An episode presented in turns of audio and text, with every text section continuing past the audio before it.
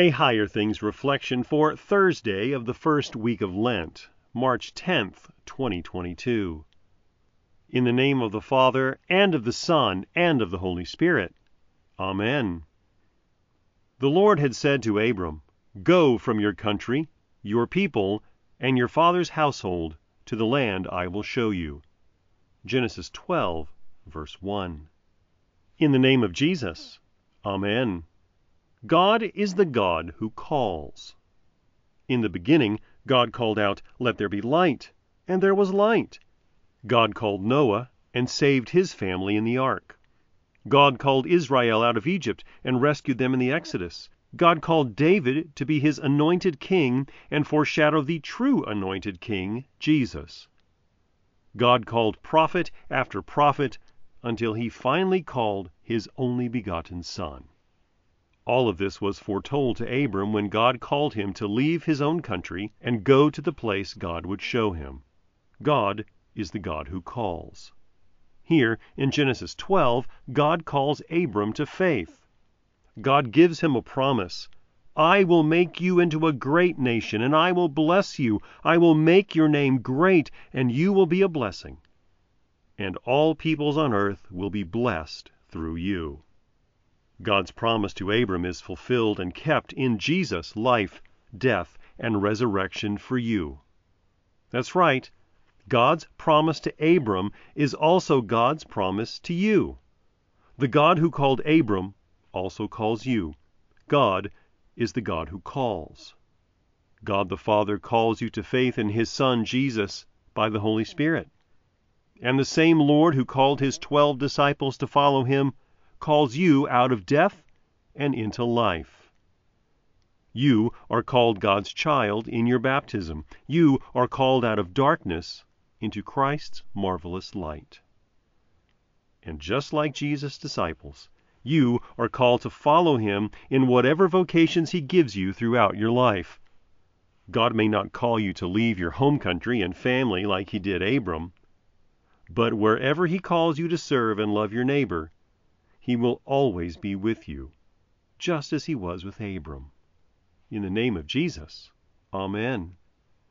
O God, who did cause the children of Israel to traverse the Red Sea dry shod, thou who did point out by a star to the Magi the road that led them to thee, grant us, we beseech thee, a prosperous journey and propitious weather, so that, under the guidance of thy holy angels, we may safely reach that journey's end and later the haven of eternal salvation.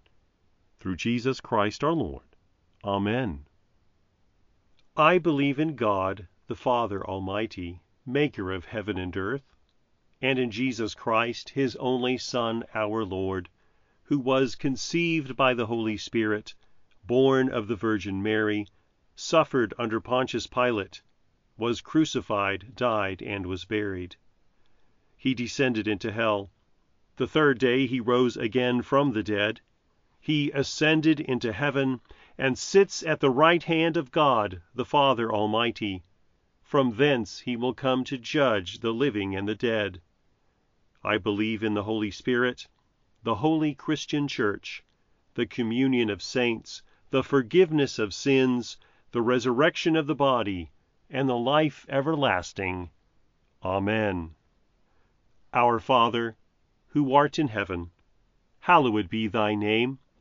Thy kingdom come, thy will be done, on earth as it is in heaven. Give us this day our daily bread, and forgive us our trespasses, as we forgive those who trespass against us. And lead us not into temptation, but deliver us from evil. For thine is the kingdom, and the power, and the glory forever and ever. Amen. I thank you, my heavenly Father, through Jesus Christ, your dear Son, that you have kept me this night from all harm and danger, and I pray that you would keep me this day also from sin and every evil, that all my doings and life may please you. For into your hands I commend myself, my body and soul, and all things. Let your holy angel be with me, that the evil foe may have no power over me. Amen. Higher Things Daily Reflections are free, just like the Gospel, but they exist and grow from your generous contributions. All donations are tax deductible. If you would like to contribute to the work of Higher Things and support these daily reflections, log on to www.higherthings.org/reflections for more information. Thanks to Concordia Publishing House for sponsoring this reflection. Learn more about your favorite hymns and find the deeper meaning behind the text with Eternal Anthems: The Story Behind Your Favorite Hymns. The book includes devotional commentary and historical facts from 40 different contributing authors on 50 different hymns.